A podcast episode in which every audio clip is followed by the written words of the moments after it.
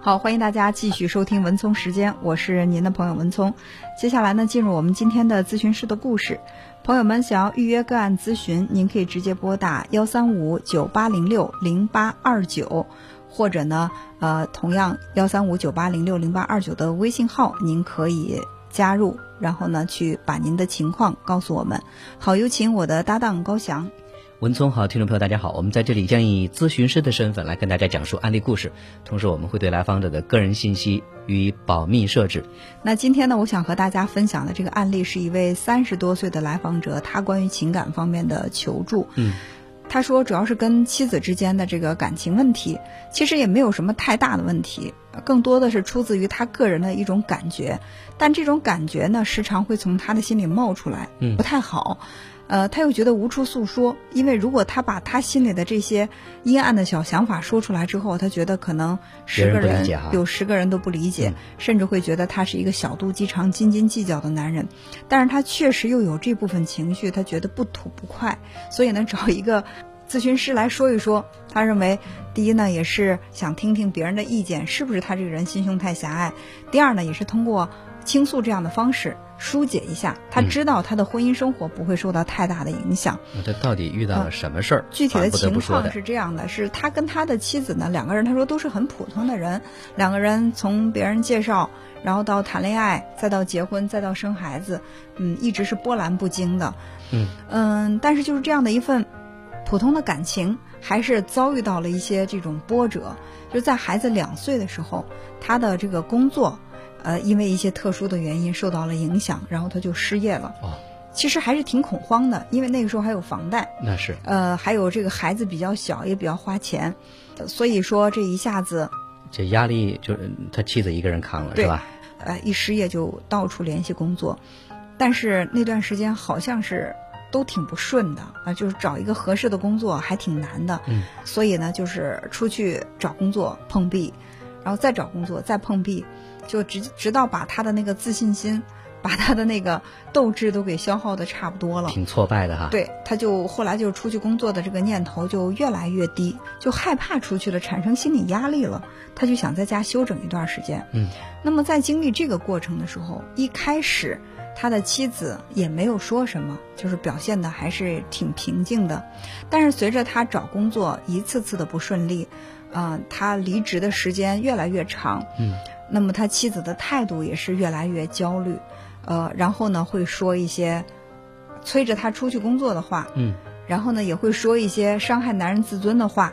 比如说他讲了特别印象深刻的一件事情，他说那会儿快过年了，他有一次他他在外面，他就看到有这个灌腊肠的，因为他很喜欢吃这个腊肠嘛，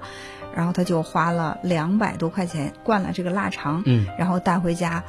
因为他就冬天的一季嘛，是做这个人工腊肠的，然后他就灌了挺多的带回家。回家以后，他老婆就不高兴了，就说：“你看咱们现在生活这么紧张，灌这么多腊肠干嘛？”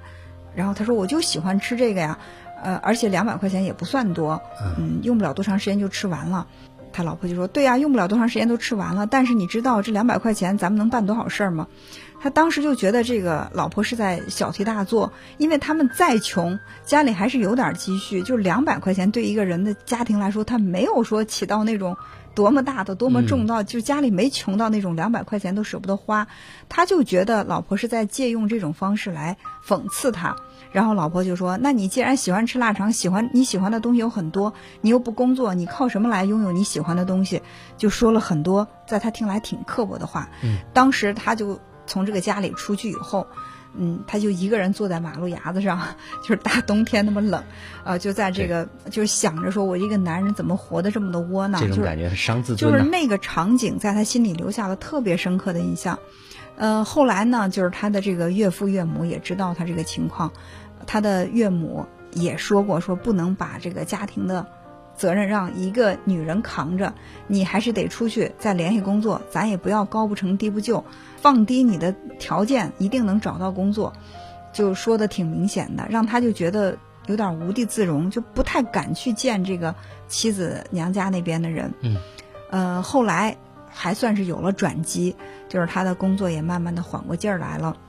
而且呢，也现在逐步发展的也都是比较平稳，就是现在完全可以算是一个小康奔中产的这样的一个生活吧，呃，其实已经很不错了。嗯，当然了，他的妻子也随着他事业发展的顺利，对他的那些情绪也没了，那些尖酸刻薄的话也不说了。嗯，看似是生活又恢复平静了，又恢复平静了。但是这个平静的生活，毕竟经历过那样的一场波澜。嗯，你比如说，他的老婆会跟他说：“哎，我想买一个包啊，或者是我想买一个什么，呃，首饰啊，类似这样的要求，对他来说也不是不能满足。”他当然也愿意去满足，他也从来没有拒绝过这种要求，因为老婆本身也不是一个花钱无度的人，他觉得也不算过分。包括他老婆会说：“哎，咱们给我爸我妈报个什么旅行团，让他们出去旅旅游吧，趁他们现在身体还好，让他们出去转一转。”他也都答应，但是他经常会在心里想：凭什么？就是在我低谷的时候，你用那样的言语去伤害我？嗯，就是既然当初不能共苦，现在凭什么？你要享受我创造的这个果实，我们不能共苦，为何要同甘？就是这样的一种念头，在他心里特别的强烈，感觉心里边很很不平衡啊。对，但是他又觉得，如果他要去跟他的哥们儿说啊，当初老婆说了两句难听话，我现在我就跟他计较，他相信别人会骂他，所以他也觉得自己这种想法不应该。但是呢，又经常会，我把这个条件满足你了，你比如说给他岳父岳母抱团，我也抱了，我也让你们去了。但是我在不高兴是吧？对，我在心里我会觉得不高兴。嗯，呃，他也不知道他的这个妻子能不能感受到他的这种不高兴，但是他会觉得他会把这个态度带出来。嗯，在心里边就觉得我怎么样能把当初我事业低潮的时候他给我带来的那种伤害消除掉，让我能够心甘情愿的把我创造的这个价值跟他一起共享。我明白，这让我想到一句话哈。在我们生活当中，我们所遇到的所有的情绪，嗯，如果说没有被处理的话，它一定会被转移的，嗯嗯。就当时呢，他躲在马路牙子上去哭，呃，那个场景其实可以深深的刺痛了他，嗯，就那个情绪没有得到有效的化解，没有得到安抚。到现在呢，当他重新又能够站起来，重新又能够去掌握这个家庭里边的这个呃经济的。呃，这个主要的力量的时候，他会发现那个不平感其实又来了，就是那个当初那种委屈的那种愤怒的那种负面的情绪，好像是绕了一圈儿，又回到他此时此刻他的那那个体内。其实他之所以说来做咨询来聊一聊，其实就是要处理这个问题的。嗯，我说如果把妻子当时在那种阶段之下，呃，对你的那种冷言冷语，先暂时从他。这个整个这个人当中移除的话，剩余的部分你能够给他打多少分？嗯，他说七十分应该是有的，因为老婆也不是一个特别物质的拜金的人，呃，也算是会打理生活，呃，对孩子的照顾也都挺周到的。嗯，他说，但是那部分可能一下子把那个七十分就拉到很低了，就是那个那个部分我确实很在意。他说，也许作为任何一个男人。在自己的事业陷入到低潮的时候，他可能需要的是一杯热茶，或者递过来一个温暖的手，而不是用那种尖酸刻薄的话去刺激我，让我出去嗯找工作。因为那个时候我也在努力，只是说一直没有找到这个方向。难道不允许我暂时停一停吗？嗯嗯，就是我说，那么如果把你放在。当初那个情况下，或者说放在你爱人那个身份、那个身份、那个位置上，你觉得当初他的这种行为，他想要的是什么？呃，我说就是老婆有没有表达过？比如说我需要你给我达到一个什么样的经济状态才好？他说那倒没有。其实他也不是一个特别爱攀比的人，就比如说去说人别人怎么怎么样这样的话，他倒说的很少。他说可能是就是希望我最起码能够帮他去承担这个。生活的压力，嗯，说但这个话说的太难听了，嗯，我我说他要的东西不多，但是他表达的这个方式很犀利，其实这是他身上存在的一个问题。对，呃，其实我们如果说啊，我们穿越回去他们当初发生争执的那个场景当中，作为这个男人来讲，他失业半年左右，然后花了两百块钱买了自己喜欢吃的这个香肠，但是对于这个妻子来讲呢？那半年多的时间是他一个人扛起了家庭的这个责任，家庭的这种经济的压力。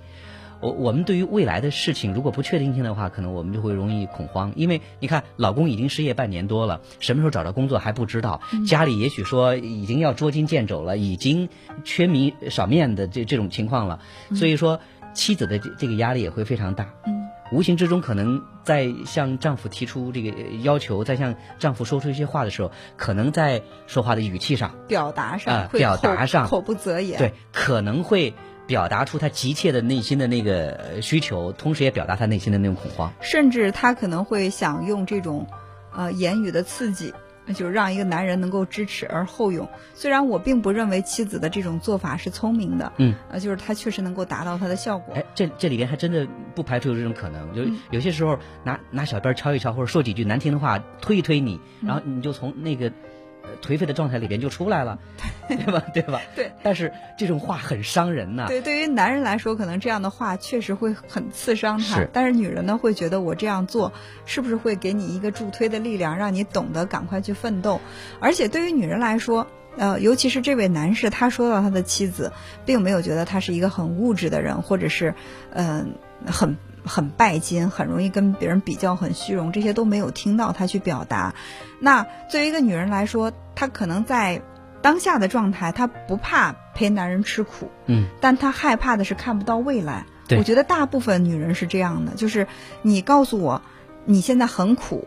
呃，但是我能够看到你身上在很积极、很努力，我能够看到你的努力，我能够看到你，你比如说你在去找工作，嗯你你你在做点什么，对我就会觉得哦，这个苦我值，就是我因为我在看到你努力，你的努力就会给我希望。但是这个嗯男士他来访者他的表达是，最初他也在努力的找工作，但是找了一圈之后四处碰壁，让他有点消极，有点对颓废，他停下来了。这个停下来的行为让他的妻子在心里就恐慌了，说天哪，你这么一停下来会是何年何月呢？真的他会承受的这种呃压力，呃呃呃这种压力一方面是来自于现实的物质层面的压力，还有嗯一方面其实来自于心理的压力。对，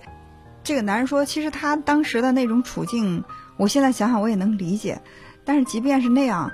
嗯，但是他有的时候说话确实很刺伤人。嗯，就是有的时候你在我身上割一刀，这个伤口愈合了就愈合了。但是你要如果说说话去用语言暴力扎伤我，那这个这个伤口不好愈合。伤口不好愈合，甚至这些话就像一根根刺扎在我的肉里，想把它拔出来就很难。嗯，所以说这个语言给人带来的伤害，他说会更加的深远吧。所以说我一直会有点耿耿于怀。是，所以呃，我记得我们有句老话哈，叫呃“良言一句三冬暖，恶语相向六月寒”。嗯，就是我们可能说，即使说我们表达了一个善良的动机，但如果说我们说出来那个话是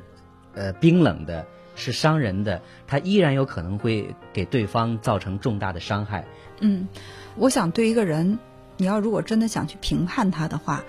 呃，除了要听他说什么，最关键的还是要看他做什么。呃，那么这个男士也说了，虽然妻子说了一些，嗯、在他看来是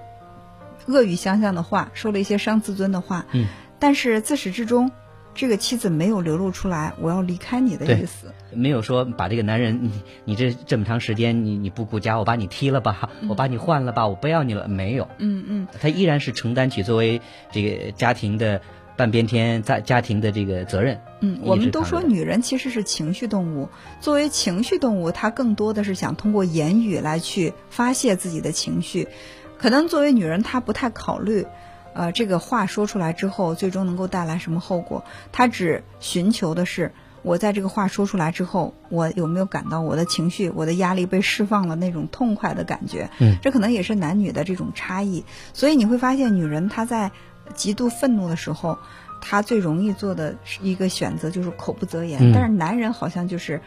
呃，更容易说君子一言，驷马难追嘛。就是男人可能他更多的话是，就是我说出来，我就认为这个话我是认真的。但女人经常会口是心非，就是我嘴里这样说，我心里并不这样想。嗯，这可能是男女在性格。呃，特质方面的不一一种差异，嗯我们要去呃尊重一个事实，就是看到这个差异的存在。另外有一点呢，就是这个男人说的这些话像一根根刺扎在我的心里。那么现在过去这么久了，我们为什么不敢去把这个刺从你的肉里剜出来？可能剜出来那一刻，这个行为它是比较疼的，嗯，对吧？但是当这个刺拔出来之后，你的伤口更容易愈合，那这个刺给你带来的这种伤害更容易消失。但是这个男人是什么？就是从来没有再跟妻子提过当年你的那些行为给我带来的伤害，他把这个问题给我不提。掩盖起来。你问我要什么，我都给你，但是我在心里会对你不满。对，为什么我们不去直面这些问题呢？就是你完全可以，就是我们这个，比如说用这个叙事哈，我帮我把当年的那个那个情感、那个情绪、那个事件，我重新的进行一个叙述，然后我再重新的去整合，然后呢，我再得出一个新的结论。这样的话就有助于这个问题的修复。就是我们改变不了过去，但是我们有一种能力，就是改变自己对过去这些问题的看法。那么，怎么才能够改变自己对过去问题的看法？第一步就是我们首先要敢于再去回顾过去。嗯，其实两个人都是更多的站在自己立场上去考虑问题。呃，当我们能够去彼此去交换这个信息，这样的话，我们就能够更容易看到对方的这种不容易。当我们把这个问题说开了，彼此去化解这个问题之后，好像就是堵了一堵墙一样的，就像丈夫把自己隔绝起来、封闭起来。但是真正打开之后，会发现其实那个问题它一点都没有那么复杂。